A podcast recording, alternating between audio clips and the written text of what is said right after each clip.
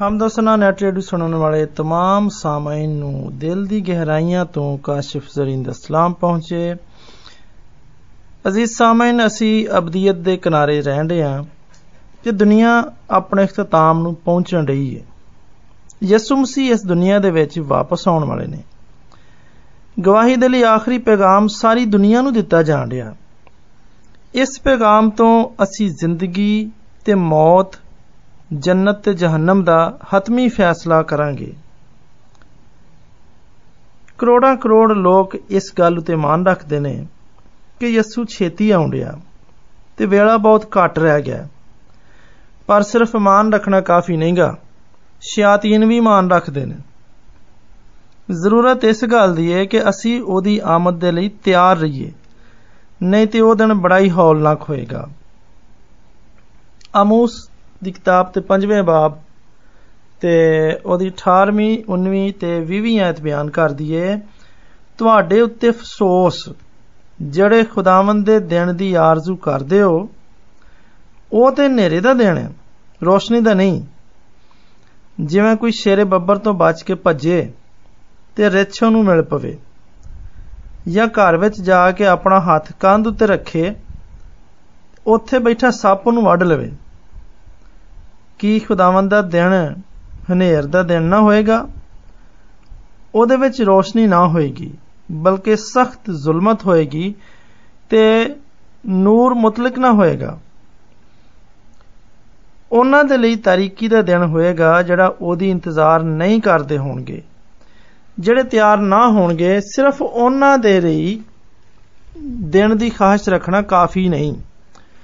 ਫਰਜ਼ ਕਰ ਲਓ ਗਵਰਨਮੈਂਟ ਦੀ ਇੱਕ ਕੰਪਨੀ ਜ਼ਰੂਰਤਮੰਦ ਹਜ਼ਰਤ ਨੂੰ ਮੁਲਕ ਦੀ ਜ਼ਰਖੇਜ਼ ਤਰੀਨ ਜ਼ਮੀਨ ਦੇ ਵਿੱਚੋਂ ਇੱਕ ਮੁਰੱਬਾ ਜ਼ਮੀਨ ਅਲਾਟ ਕਰੇ ਤੇ ਉਹਦੇ ਵਿੱਚ ਇੱਕ ਖੂਬਸੂਰਤ ਕੋਠੀ ਤੇ ਕੋਠੀ ਦੇ ਵਿੱਚ ਇੱਕ ਬਾਗ ਵੀ ਦੇਣ ਦੀ ਪੇਸ਼ਕਸ਼ ਕਰੇ। ਜਿਹਦੇ ਲਈ ਸ਼ਰਤ ਇਹ ਵੇ ਕਿ ਅਗਲੇ ਸਮਾਰ ਨੂੰ 10 ਵਜੇ ਮਤਲੂਬਾ ਜਗ੍ਹਾ ਦੇ ਉੱਤੇ ਪਹੁੰਚ ਜਾਈਏ ਤੇ ਆਪਣੀ ਜ਼ਮੀਨ ਦਾ ਕਬਜ਼ਾ ਲੈ ਲਈਏ। ਫਰਜ਼ ਕਰੋ ਕਿ ਇਸ ਪੇਸ਼ਕਸ਼ ਨੂੰ ਜਨਾਬ ਨਾਸਰ ਸਾਹਿਬ ਨੇ ਬਖੁਦ ਬਨਫਸ ਨਫੀਸ ਬਕਲਮ ਖੁਦ ਆਪਣੇ ਕੰਨਾਂ ਨਾਲ ਸੁਣਿਆ ਤੇ ਨਾਸਰ ਇੱਕ ਗਰੀਬ ਬੰਦਾ ਹੈ ਤੇ ਇਤਫਾਕ ਦੇ ਨਾਲ ਬਿਕਾਰ ਵੀ ਹੈ। ਉਹਨੇ ਸੋਚਿਆ ਹੁਣ ਸਾਡੇ ਦਿਨ ਫਿਰ ਜਾਣਗੇ। ਘਰ ਜਾ ਕੇ ਉਹਨੇ ਆਪਣੀ ਬੁੱਢੀ ਨੂੰ ਤੇ ਆਪਣੇ ਬੱਚਿਆਂ ਨੂੰ, ਆਪਣੇ ਆਂਢੀ ਗਵਾਂਢੀਆਂ ਨੂੰ ਇਸ ਪੇਸ਼ਕਸ਼ ਦੇ ਬਾਰੇ ਚ ਦੱਸਿਆ। ਤੇ ਉਹਨਾਂ ਦਾ ਪੜੋਸੀ, ਉਹਨਾਂ ਦਾ ਗਵਾਂਢੀ ਜਿਹੜਾ ਮਾਲਦਾਰ ਵੀ ਸੀ, ਉਹਨੇ ਨਾਸਰ ਸਾਹਿਬ ਨੂੰ ਪੁੱਛਿਆ ਕਿ ਤੁਸੀਂ ਵਾਕਿਆ ਹੀ ਉਸ ਮਲਕੀਅਤ ਦਾ ਕਬਜ਼ਾ ਲੈਣ ਜਾ ਰਹੇ ਹੋ? ਨਾਸਰ ਸਾਹਿਬ ਨੇ ਜਵਾਬ ਦਿੱਤਾ ਹਾਂਜੀ ਮੇਰੀ ਦਿਲੀ ਖਾਸ਼ ਹੈ ਕਿਉਂਕਿ ਇਹ ਬਹੁਤ ਹੀ ਨਾ ਇੱਕ ਨਾਦਰ ਮੌਕਾ ਤੇ ਮੈਂ ਇਹਨੂੰ ਖੋਣਾ ਨਹੀਂ ਚਾਹੁੰਦਾ। ਨਾਸਰ ਸਾਹਿਬ ਅਕਸਰ ਆਪਣੇ ਯਾਰਾਂ ਬੇਲੀਆਂ ਦੇ ਨਾਲ ਉਸ ਜ਼ਮੀਨ ਦਾ ਤਜ਼ਕਰਾ ਕਰਦੇ ਰਹੇ ਤੇ ਉਹਦੇ ਮਾਲਕ ਹੋਣ ਦੇ ਖਾਬ ਵੇਂਦੇ ਗਏ। ਤੇ ਹਫਤਾ ਲੰਘਣ ਦੇ ਵਿੱਚ ਦਿਨ ਘਟ ਰਹਿ ਗਏ। ਜਿਵੇਂ ਜਿਵੇਂ ਦਿਨ ਕਰੀਬ ਆਉਂਦੇ ਗਏ, ਨੇੜੇ ਆਉਂਦੇ ਗਏ, ਉਹਨਾਂ ਦੀ ਖਾਹਸ਼ ਵਿੱਚ ਇਜ਼ਾਫਾ ਹੁੰਦਾ ਗਿਆ ਤੇ ਫਿਰ ਹੌਲੀ-ਹੌਲੀ ਜ਼ਮੀਨ ਦਾ ਕਬਜ਼ਾ ਲੈਣ ਦਾ ਖਿਆਲ ਤੇ ਉਹਦਾ ਸ਼ੌਕ ਘਟ ਵੀ ਹੁੰਦਾ ਗਿਆ। ਆਖਰ ਤਵਾਰ ਦੀ ਸ਼ਾਮ ਆ ਗਈ ਤੇ ਨਾਸਰ ਸਾਹਿਬ ਸੌਂ ਗਏ। ਅਗਲੀ ਸਵੇਰ ਸਮਾਰ ਦੀ 9:55 ਮਿੰਟਾਂ ਤੇ ਉਹਨਾਂ ਨੇ ਉਸ ਗੱਡੀ ਦੀ ਸੀਟੀ ਦੀ ਆਵਾਜ਼ ਸੁਣੀ, ਜਿਹੜੀ ਨਾਸਰ ਸਾਹਿਬ ਦੇ ਖਾਬਾਂ ਦੀ ਮਲਕੀਅਤ ਨੂੰ ਜਾਂਦੀ ਸੀ। ਉਹ ਫਟਾਫਟ ਉੱਠੇ ਤੇ ਛੇਤੀ ਛੇਤੀ ਟਾਂਗਾ ਫੜਿਆ, ਟੈਕਸੀ ਫੜੀ, ਸਟੇਸ਼ਨ ਵੱਲ ਨੂੰ ਭੱਜੇ, ਪਰ ਇਸ ਤੋਂ ਪਹਿਲਾਂ ਕਿ ਪਲੇਟਫਾਰਮ ਤੇ ਉਹ ਪਹੁੰਚਦੇ, ਗੱਡੀ ਨਿਕਲ ਗਈ ਤੇ ਉਹ ਸਿਰ ਪਿੱਟ ਕੇ ਰਹਿ ਗਏ। ਬਾਕੀ ਉਮਰ ਹੁਣ ਉਹਨਾਂ ਦੀ ਬੇਸ਼ੱਕ ਬੜੀ ਤੰਗੀ ਤੇ ਬਦਹਾਲੀ ਦੇ ਵਿੱਚ ਗੁਜ਼ਰਨੀ ਸੀ। ਡੀਅਰ ਲਿਸਨਰਸ ਮਸੀਹ ਖੁਦਾਵੰਦ ਦੇ ਆਉਣ ਤੇ ਵੀ ਬਹੁਤਿਆਂ ਦੇ ਨਾਲ ਇੰਜ ਹੀ ਹੋਏਗਾ। ਬਹਿਸ਼ਤ ਤੇ ਅਬਦੀ ਦੁਨੀਆ ਦੇ ਮੁਤਲਕ ਸੁਣਨਾ ਤੇ ਉਸ ਸ਼ਾਨਦਾਰ ਤੇ ਦਿਲਫਰੇਬ ਜਗ੍ਹਾ ਨੂੰ ਹਾਸਲ ਕਰਨ ਦੀ ਸਿਰਫ ਖਾਹਸ਼ ਕਰਨਾ ਕਾਫੀ ਨਹੀਂ। ਸਵਾਲ ਇਹ ਕਿ ਤੁਸੀਂ ਯਸੂ ਦੇ ਨਾਲ ਉਹਦੇ ਘਰ ਜਾਓਗੇ ਬਾਜ਼ ਲੋਕ ਆਖਣਗੇ ਮੇਰੀ ਬੜੀ ਖਾਸ਼ ਹੈ ਕਿ ਮੈਂ ਉਮੀਦ ਕਰਨਾ ਵਾਂ। ਕਿਉਂਕਿ ਜਦੋਂ ਮੈਂ ਆਉਣ ਵਾਲੀ ਦੁਨੀਆ ਦਾ ਜ਼ਿਕਰ ਸੁਣਨਾ ਵਾਂ, ਤੇ ਮੇਰਾ ਦਿਲ ਖੁਸ਼ੀਆਂ ਦੇ ਨਾਲ ਭਰ ਜਾਂਦਾ। ਪਰ ਅਫਸੋਸ ਹੈ ਕਿ ਬਹੁਤ ਸਾਰੇ ਲੋਕੀ ਤਿਆਰ ਨਾ ਹੋਣਗੇ।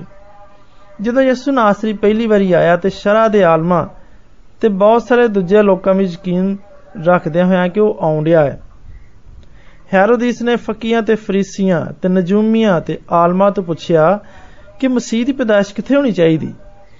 ਉਹਨਾਂ ਦੱਸਿਆ ਕਿ ਯਹੂਦੀਆ ਦੇ ਬੈਤਲਹਮ ਵਿੱਚ ਜੇ ਉਹਨੂੰ ਪਤਾ ਹੁੰਦਾ ਤੇ ਨਾ ਹੁੰਦਾ ਤੇ ਉਹ ਜੇ ਉਹਨਾਂ ਨੂੰ ਪਤਾ ਨਾ ਹੁੰਦਾ ਤੇ ਉਹ ਕਿਵੇਂ ਦੱਸ ਸਕਦੇ ਸਨ? ਪਰ ਕੀ ਸਾਰੇ ਇਮਾਨ ਲਿਆ ਕੇ ਬਚ ਗਏ? ਉਹਨਾਂ ਵਿੱਚੋਂ ਬਹੁਤ ਸਾਰੇ ਹਲਾਕ ਹੋਏ। ਯਿਸੂ ਮਸੀਹ 3.5 ਸਾਲ ਤੱਕ ਉਹਨਾਂ ਨੂੰ ਸ਼ਿਫਾ ਤੇ تعلیم ਦਿੰਦਾ ਫਿਰਿਆ ਫਿਰ ਵੀ ਉਹਨਾਂ ਨੇ ਉਹਨੂੰ ਮਸਲੂਬ ਕਰਤਾ ਬਾਜ਼ ਲੋਕਾਂ ਯਾਨੀ ਇਸ ਜ਼ਮਾਨੇ ਦੇ ਲੋਕ ਦਾਵਾ ਕਰਦੇ ਨੇ ਕਿ ਅਗਰ ਮੈਂ ਮਸੀਹ ਯਿਸੂ ਦੇ ਜ਼ਮਾਨੇ ਵਿੱਚ ਹੁੰਦਾ ਤੇ ਜ਼ਰੂਰ ਈਮਾਨ ਲੈ ਆਉਂਦਾ ਪਰ ਮੈਂ ਨਹੀਂ ਸੋਚਦਾ ਕਿ ਉਹ ਸੱਚ ਬੋਲਣ ਦੇ ਨੇ ਯਹੋਨਾ ਦੀ ਜੀਲ ਦੇ ਨਵੇਂ ਬਾਬ ਦੀ 22ਵੀਂ ਆਚੇ ਦਾ ਜ਼ਿਕਰ ਹੈ ਕਿਉਂਕਿ ਉਹਨਾਂ ਦਿਨਾਂ ਵਿੱਚ ਅਗਰ ਕੋਈ ਮਸੀਹ ਨੂੰ ਕਬੂਲ ਕਰ ਲੈਂਦਾ ਤੇ ਉਹਨੂੰ ਫੌਰਨ ਇਬਾਦਤਖਾਨੇ ਵਿੱਚੋਂ ਖਾਰਜ ਕਰਤਾ ਜਾਂਦਾ ਸੀ। ਤੇ ਅਗਰ ਇਬਾਦਤਖਾਨਿਆਂ ਉਹਨਾਂ ਨੂੰ ਖਾਰਜ ਕਰ ਦਿੰਦਾ ਤੇ ਉਹਨਾਂ ਦਾ ਆਪਣਾ ਖਾਨਦਾਨ ਉਹਨਾਂ ਨੂੰ ਮਿਰਾਸ ਤੋਂ ਵੀ ਖਾਰਜ ਕਰ ਦਿੰਦਾ। ਕੋਈ ਉਹਨੂੰ ਕੰਮ ਵੀ ਨਹੀਂ ਸੀ ਦਿੰਦਾ ਕਿ ਉਹਨਾਂ ਕੋਈ ਦਿਹਾੜੀ ਕਰ ਸਕੇ। ਅਗਰ ਉਹਨਾਂ ਦਾ ਆਪਣਾ ਕਾਰੋਬਾਰ ਹੁੰਦਾ ਤੇ ਲੋਕੀ ਉਹਨਾਂ ਤੋਂ ਲੈਣ ਦੇਣ ਬੰਦ ਕਰ ਦਿੰਦੇ। ਉਹਨਾਂ ਦੇ ਨਾਲ ਕੋਈ ਰਫਾਕਤ ਨਾ ਰੱਖਦਾ। ਤੇ ਉਹਨਾਂ ਨੂੰ ਫਾਕਿਆਂ ਦੇ ਨਾਲ ਮਰਨਾ ਪੈ ਜਾਂਦਾ ਜਾਂ ਫਿਰ ਮੁਲਕ ਛੱਡ ਕੇ ਕਿਤੇ ਦੂਰ ਜਾਣਾ ਪੈ ਜਾਂਦਾ। ਤੇ ਕੀ ਅੱਜ ਦੇ ਲੋਕ ਵੀ ਇਸ ਕਿਸਮ ਦੀ ਮੁਸੀਬਤਾਂ ਨੂੰ ਝੇਲਣ ਦਾ ਬਰਦਾਸ਼ਤ ਕਰਨ ਦੀ ਕੂਵਤ ਰੱਖਦੇ ਨੇ? ਕਿ ਅੱਜ ਤੁਸੀਂ ਆਪਣੇ ਘਰ-ਬਾਰ, ਕਾਰੋਬਾਰ ਭੈਣ ਭਰਾ ਮਸੀਹ ਦੀ ਖਾਤਰ ਛੱਡ ਸਕਦੇ ਹੋ? ਯਹੂਦੀਆਂ ਦੇ ਕੋਲ ਮਸੀਹ ਦੀ ਅਲੂਹੀਅਤ ਦੇ ਸ਼ਾਨਦਾਰ ਸਬੂਤ ਮੌਜੂਦ ਸਨ ਜਿਵੇਂ ਅੰਨਿਆਂ ਨੂੰ ਬੀਨਾ ਕਰਨਾ ਕੋੜੀਆਂ ਨੂੰ ਪਾਕ ਸਾਫ਼ ਕਰਨਾ ਇਥੋਂ ਤੱਕ ਕਿ ਮੁਰਦਿਆਂ ਨੂੰ ਜ਼ਿੰਦਾ ਕਰਨਾ ਫਿਰ ਵੀ ਉਹ ਕਹਿੰਦੇ ਨੇ ਕਿ ਅਸੀਂ ਨਹੀਂ ਜਾਣਦੇ ਕਿ ਤੂੰ ਕਿੱਥੋਂ ਦਾ ਯੋਹਨਾ ਦੀ ਜੀਲ ਦੇ ਨਵੇਂ ਬਾਪ 'ਚ ਦਰਜ ਹੈ ਤੇ ਫਿਰ ਉਹ ਮਜ਼ੀਦ ਕਹਿਣ ਲੱਗੇ ਤੇ ਅਸੀਂ ਤੇ موسی ਦੇ ਸ਼ਾਗਿਰਦ ਆ ਉਹ ਸਮਝਦੇ ਸਨ ਕਿ ਉਹਨਾਂ ਦੇ ਪਿਓ ਦਾਦੇ ਦਾ ਮਜ਼ਹਬ ਮਸੀਹ ਦੇ ਮਜ਼ਹਬ ਤੋਂ ਬਹੁਤ ਚੰਗਾ ਹੈ ਇਸ ਲਈ ਉਹ ਆਪਣੇ ਪਿਓ ਦਾਦਿਆਂ ਦਾ ਮਜ਼ਹਬ ਤਰਕ ਕਰਨਾ ਨਹੀਂ ਸੀ ਚਾਹੁੰਦੇ। ਤੇ ਯਿਸੂ ਨੂੰ ਤਰਕ ਕਰਤਾ ਉਹਨਾਂ ਨੇ। ਕੀ ਅੱਜ ਕੱਲ ਅਸੀਂ ਇਹ ਨਹੀਂ ਕਹਿੰਦੇ ਕਿ ਸਾਡੇ ਪਿਓ ਦਾਦੇ ਦੀ ਕਲੀਸਿਆ ਬਹੁਤ ਹੀ ਆਲਾ, ਸਚਾਈ ਭਾਵੇਂ ਕੁਝ ਵੀ ਹੋਵੇ। ਅਸੀਂ ਆਪਣੀ ਕਲੀਸਿਆ ਤੋਂ ਨਿਕਲ ਕੇ ਕਿਸੇ ਦੂਸਰੀ ਕਲੀਸਿਆ ਵਿੱਚ ਸ਼ਾਮਲ ਨਹੀਂ ਹੋਵਾਂਗੇ। ਇਹੋ ਜਿਹੇ ਲੋਕ ਬੇਸ਼ੱਕ ਮਸੀਹ ਨੂੰ ਤਰਕ ਕਰ ਦਿੰਦੇ ਨੇ। ਅਗਰ ਉਹ ਉਹਦੇ ਜ਼ਮਾਨੇ ਵਿੱਚ ਹੁੰਦੇ ਬਿਲਕੁਲ ਇਸੇ ਹੀ ਤਰ੍ਹਾਂ ਯਿਸੂ ਮਸੀਹ ਦੇ ਜ਼ਮਾਨੇ ਦੇ ਲੀਡਰ ਕਹਿੰਦੇ ਨੇ ਕਿ ਅਗਰ ਅਸੀਂ ਮਾਜ਼ੀ ਵਿੱਚ ਹੁੰਦੇ ਤੇ ਸੱਚਾਈ ਨੂੰ ਬਿਲਕੁਲ ਨਾ ਰੱਦ ਕਰਦੇ। ਉਹ ਨਬੀਆਂ ਦੀਆਂ ਕਬਰਾਂ ਉੱਤੇ ਅਥਰੂ ਵਗਾਉਂਦੇ ਨੇ, ਬੜਾ ਮਾਤਮ ਕਰਦੇ ਸਨ। ਪਰ ਉਸੇ ਹੀ ਵੇਲੇ ਮਸੀਹ ਖੁਦਾਵੰਦ ਨੂੰ ਹਲਾਕ ਕਰਨ ਦੇ ਮਨਸੂਬੇ ਬਣਾਉਂਦੇ ਰਹਿੰਦੇ ਸਨ। ਮੱਤੀ ਦੀ ਇੰਜੀਲ ਦੇ 23ਵੇਂ ਬਾਬ 'ਚ ਜ਼ਿਕਰ ਜਿਹਦਾ ਉੱਥੇ ਤੁਸੀਂ ਪੜ ਸਕਦੇ ਜੋ। ਕਿ ਉਹ ਨਬੀਆਂ ਦੀ ਕਬਰਾਂ ਤੇ ਅਥਰੂ ਵੀ ਵਗਾਉਂਦੇ ਬੜਾ ਮਾਤਮ ਵੀ ਕਰਦੇ। ਤੇ ਨਾਲ ਹੀ ਉਹ ਮਸੀਹ ਖੁਦਾਵੰਦ ਨੂੰ ਹਲਾਕ ਕਰਨ ਦੇ ਮਨਸੂਬੇ ਵੀ ਬਣਾਉਂਦੇ। ਜਿਵੇਂ ਨੂਹ ਦੇ ਦਿਨਾਂ ਵਿੱਚ ਹੋਇਆ, ਉਵੇਂ ਹੀ ਇਬਨ ਆਦਮ ਦੇ ਆਉਣ ਦੇ ਵੇਲੇ ਹੋਏਗਾ। ਕਿਉਂਕਿ ਜਿਸ ਤਰ੍ਹਾਂ ਤੂਫਾਨ ਤੋਂ ਪਹਿਲਾਂ ਦੇ ਦਿਨੋਂ ਦਿਨਾਂ ਦੇ ਵਿੱਚ ਲੋਕੀ ਖਾਂਦੇ ਪੀਂਦੇ ਤੇ ਵਿਆਹ ਸ਼ਾਦੀ ਕਰਦੇ ਸਨ, ਉਸ ਦਿਨ ਤੱਕ ਕਿ ਨੂਹ ਕਸ਼ਤੀ ਵਿੱਚ ਦਾਖਲ ਹੋਇਆ। ਤੇ ਜਦੋਂ ਤੱਕ ਤੂਫਾਨ ਨੇ ਆ ਕੇ ਉਹਨਾਂ ਸਭ ਨੂੰ ਡੋਬ ਨਾ ਦਿੱਤਾ ਉਹਨਾਂ ਨੂੰ ਖਬਰ ਨਾ ਹੋਈ। ਇਸੇ ਤਰ੍ਹਾਂ ਇਬਨ ਆਦਮ ਦਾ ਆਉਣਾ ਹੋਏਗਾ। ਵਿਆਹ ਸ਼ਾਦੀ ਕਰਨਾ ਭੈੜੀ ਗੱਲ ਨਹੀਂ, ਪਰ ਇਆਸ਼ੀ ਦੇ ਲਈ ਕਈ ਕਈ ਸ਼ਾਦੀਆਂ ਕਰਨਾ, ਤਲਾਕ ਦੇਣਾ ਭੈੜੀ ਗੱਲ ਹੈ ਜਿਹੜੀ ਉਸ ਜ਼ਮਾਨੇ ਵਿੱਚ ਵੀ ਆਮ ਸੀ। ਇੱਕ ਔਰਤ ਦੀ ਕਈ ਕਈ ਵਾਰ ਸ਼ਾਦੀ ਹੁੰਦੀ ਤੇ ਕਈ ਕਈ ਵਾਰ ਤਲਾਕ ਹੁੰਦੀ। ਇਸ ਤੋਂ ਖੁਦਾਵੰਦ ਨੂੰ ਨਫ਼ਰਤ ਹੈ ਆਪ ਕਹਿੰਦੇ ਨੇ ਕਿ ਅਗਰ ਮੈਂ ਉਸ ਜ਼ਮਾਨੇ ਵਿੱਚ ਹੁੰਦਾ ਤੇ ਜ਼ਰੂਰ ਮੈਂ ਕਸ਼ਤੀ ਵਿੱਚ ਸਵਾਰ ਹੋ ਜਾਂਦਾ। ਨੂ ਨੇ 120 ਵਰੇ ਮਨਾਦੀ ਕੀਤੀ, ਪਰ ਸਿਰਫ ਆਪਣੇ ਹੀ ਖਾਨਦਾਨ ਨੂੰ ਬਚਾ ਸਕਿਆ। ਹੋਰ ਕੋਈ ਉਹਦੀ ਕਸ਼ਤੀ 'ਚ ਆਇਆ ਹੀ ਨਹੀਂ, ਉਹਨਾਂ ਯਕੀਨ ਹੀ ਨਹੀਂ ਕੀਤਾ। ਫਰਜ਼ ਕਰੋ ਨੂਹ ਦੇ ਜ਼ਮਾਨੇ ਵਿੱਚ ਇੱਕ ਨੌਜਵਾਨ, ਜਿਹੜਾ ਨੂਹ ਨੂੰ ਮਨਾਦੀ ਕਰਦੇ ਸੁਣਦਾ ਹੈ ਤੇ ਉਹਦੇ ਪੈਗਾਮ ਵਿੱਚ ਬੜੀ ਦਿਲਚਸਪੀ ਲੈਣੀ ਸ਼ੁਰੂ ਕਰ ਦਿੰਦਾ ਤੇ ਉਹ ਨੂਹ ਦੇ ਸਾਹਮਣੇ ਇਕਰਾਰ ਕਰਦਾ ਹੈ ਕਿ ਇਹ ਪੈਗਾਮ ਤੇ ਖੁਦਾ ਦੇ ਵੱਲੋਂ ਮੈਂ ਮਿਹਨਤ ਕਰਨਾ ਕਿ ਮੈਨੂੰ ਵੀ ਤੂਫਾਨ ਦੇ ਵੇਲੇ ਇਸ ਕਸ਼ਤੀ ਵਿੱਚ ਜਗ੍ਹਾ ਦੇਈ। ਮੈਂ ਇਸ ਕਸ਼ਤੀ ਨੂੰ ਤਿਆਰ ਕਰਨ ਦੇ ਵਿੱਚ ਤੁਹਾਡੀ ਮਦਦ ਕਰਾਂਗਾ। ਪਰ ਤੁਸੀਂ ਮੈਨੂੰ ਇਹਦਾ ਕੀ ਅਜਰ ਦਿਓਗੇ? ਇਹਦੇ ਪੈਸੇ ਕਿੰਨੇ ਦਿਓਗੇ? ਨੂਹ ਨੇ ਜਵਾਬ ਦਿੱਤਾ ਕਿ ਪੁੱਤਰ, ਮੈਂ ਤੇ ਆਪ ਇਸ ਕੰਮ ਦਾ ਕੋਈ ਇਵਜ਼ਾਨਾ ਨਹੀਂ ਲੈਣ ਰਿਹਾ ਮੈਨੂੰ ਵੀ ਕੋਈ ਤਨਖਾਹ ਨਹੀਂ ਮਿਲ ਰਹੀ, ਪਰ ਜੋ ਕੁਝ ਮੇਰੇ ਕੋਲ ਸੀ ਬਲਕਿ ਮੈਂ ਤੇ ਉਹ ਵੀ ਇਸ ਕਸ਼ਤੀ ਨੂੰ ਬਣਾਉਣ ਚ ਲਾਤਾ ਨਾ ਸਿਰਫ ਮੈਂ ਆਪਣੀ ਜਮਾ ਪੂੰਜੀ ਲਾਤੀ ਹੈ ਬਲਕਿ ਮੈਂ ਤੇ ਆਪਣਾ ਵਕਤ ਵੀ ਇਹਨੂੰ ਦੇਣ ਰਿਹਾ ਵਾਂ। ਅਗਰ ਤੂੰ ਵਾਕਈ ਬਚਣਾ ਚਾਹਨਾ ਹੈ ਤੇ ਆਪਣੀ ਸਾਰੀ ਜਮਾ ਪੂੰਜੀ ਲਿਆ ਤੇ ਟਾਈਮ ਵੀ ਦੇ, ਤਾਂ ਕਿ ਕਸ਼ਤੀ ਬਣਾਉਣ ਦੇ ਵਿੱਚ ਮੇਰੀ ਮਦਦ ਹੋਵੇ। ਤੇ ਫਿਰ ਤੇਰੇ ਲਈ ਇਸ ਕਸ਼ਤੀ ਵਿੱਚ ਜ਼ਰੂਰ ਜਗ੍ਹਾ ਹੋਏਗੀ। ਨੌਜਵਾਨ ਇਹ ਗੱਲ ਸੁਣ ਕੇ ਤੇ ਬੜਾ ਹੀ ਫਿਕਰਮੰਦ ਹੋਇਆ ਇਹ ਸੋਚਦੇ ਹੋਏ ਕਿ ਮੈਨੂੰ ਨੌਕਰੀ ਤੇ ਪੂਰੀ ਜਮਾਸ਼ੁਦਾ ਜਿਹੜੀ ਰਕਮ ਹੈ, ਉਹ ਤੋਂ ਹੱਥ ਧੋਣੇ ਪੈਣਗੇ। ਫਿਰ ਵੀ ਉਹਨੇ ਘਰ ਜਾ ਕੇ ਆਪਣੀ ਬੇਗਮ ਦੇ ਨਾਲ ਇਸ ਮੌਜੂ ਤੇ ਗੱਲ ਕੀਤੀ ਤੇ ਉਹਦੀ ਬੀਵੀ ਨੇ ਪੁੱਛਿਆ ਕਿ ਤੁਹਾਨੂੰ ਕਿੰਨੀ ਉਜਰਤ ਦੇਗਾ ਨੌਜਵਾਨ ਨੇ ਆਖਿਆ ਕੁਝ ਵੀ ਨਹੀਂ। ਇਹ ਸੁਣਦੇ ਉਹਦੀ ਬੇਗਮ ਤੇ ਆਪਿਓਂ ਬਾਹਰ ਹੋ ਗਈ। ਉਹਨੇ مشورہ ਦਿੱਤਾ ਕਿ ਇਹੋ ਜਿਹੇ ਮਜ਼ਹਬ 'ਚ ਸ਼ਾਮਲ ਨਹੀਂ ਹੋਣਾ ਜਿਹਦੇ ਵਿੱਚ ਨੌਕਰੀ ਵੀ ਖਤਰੇ 'ਚ ਪੈ ਜਾਏ ਬੱਚੇ ਭੁੱਖੇ ਮਰਨ ਅਸੀਂ ਘਰੋਂ ਬਕਾਰ ਹੋ ਜਾਈਏ ਇਹ ਤੇ ਬੜੀ ਮਸਕਾ ਖੇਜ਼ ਗੱਲ ਹੈ ਕਿ ਦੁਨੀਆ ਪਾਣੀ ਦੇ ਤੂਫਾਨ ਤੋਂ ਬਰਬਾਦ ਹੋਏਗੀ ਇੰਨਾ ਪਾਣੀ ਕਿੱਥੋਂ ਆਏਗਾ ਇਹਦੇ ਇਲਾਵਾ ਇਹ ਕੌਣ ਜਾਣਦਾ ਹੈ ਕਿਨੂੰ ਸਹੀ ਆਖਣ ਡਿਆ ਜਾਂ ਗਲਤ ਕਹਿਣ ਡਿਆ ਉਹਦੇ ਨਜ਼ਰੀਏ ਤੋਂ ਉਹਦੇ ਨਜ਼ਰੀਏ ਤੇ ਇਹੋ ਜਿਹੇ ਜੀਵ ਨੇ ਕਿ ਕੋਈ ਵੀ ਨਹੀਂ ਮੰਨਦਾ ਮੇਰੀ ਗੱਲ ਮੰਨੋ। ਤੁਸੀਂ ਆਪਣੇ ਪਾਦਰੀ ਸਾਹਿਬ ਕੋ ਜਾ ਕੇ ਪੁੱਛੋ, ਉਹ ਸਹੀ ਸਹੀ ਜਾਣਦੇ ਹੋਣਗੇ। ਤੇ ਉਹ ਨੌਜਵਾਨ ਪਾਦਰੀ ਸਾਹਿਬ ਦੇ ਕੋਲ ਪਹੁੰਚਿਆ ਤੇ ਨੂਹ ਦੀ ਤਾਲੀਮ ਦੇ ਬਾਰੇ ਚ ਦਰਿਆਫਤ ਕੀਤਾ। ਪਾਦਰੀ ਸਾਹਿਬ ਨੇ ਫਰਮਾਇਆ, ਉਹ ਬੁੱਢਾ ਪਾਗਲ, ਉਹਦੀਆਂ ਗੱਲਾਂ 'ਚ ਨਹੀਂ ਆਉਣਾ। ਖੁਦਾ ਸਾਰੀ ਦੁਨੀਆ ਨੂੰ ਪਾਣੀ ਦੇ ਨਾਲ ਕਿਵੇਂ ਬਰਬਾਦ ਕਰੇਗਾ? ਅਸੀਂ ਪਾਦਰੀਆਂ ਬਿਸ਼ਪਾਂ ਤੇ ਪੋਪਾਂ ਨੂੰ ਵੀ ਬਰਬਾਦ ਕਰ ਦੇਗਾ। ਤੇ ਉਹ ਸਿਰਫ ਨੂੰ ਇਸ ਕਲੀਸਿਆ ਨੂੰ ਤੇ ਉਹਦੀ ਕਲੀਸਿਆ ਬਚ ਜਾਏਗੀ ਉਹਦੀ ਕਲੀਸਿਆ ਹੈ ਕਿੱਥੇ?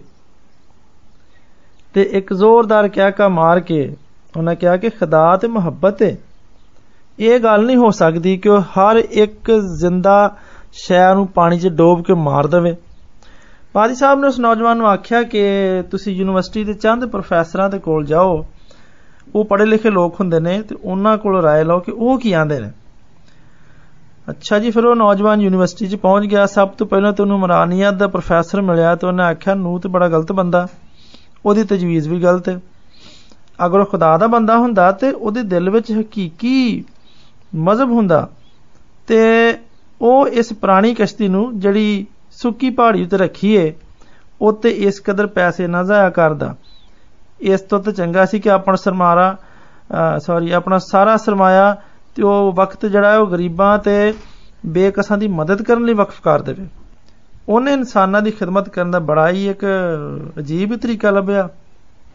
ਚਲੋ ਮੈਂ ਤੁਹਾਨੂੰ ਸਾਇੰਸ ਦੇ ਪ੍ਰੋਫੈਸਰ ਦੇ ਕੋਲ ਲੈ ਚੱਲਣਾ ਉਹ ਤੁਹਾਡੇ ਸਾਰਿਆਂ ਸਵਾਲਾਂ ਦੇ ਜਵਾਬ ਦੇਗਾ।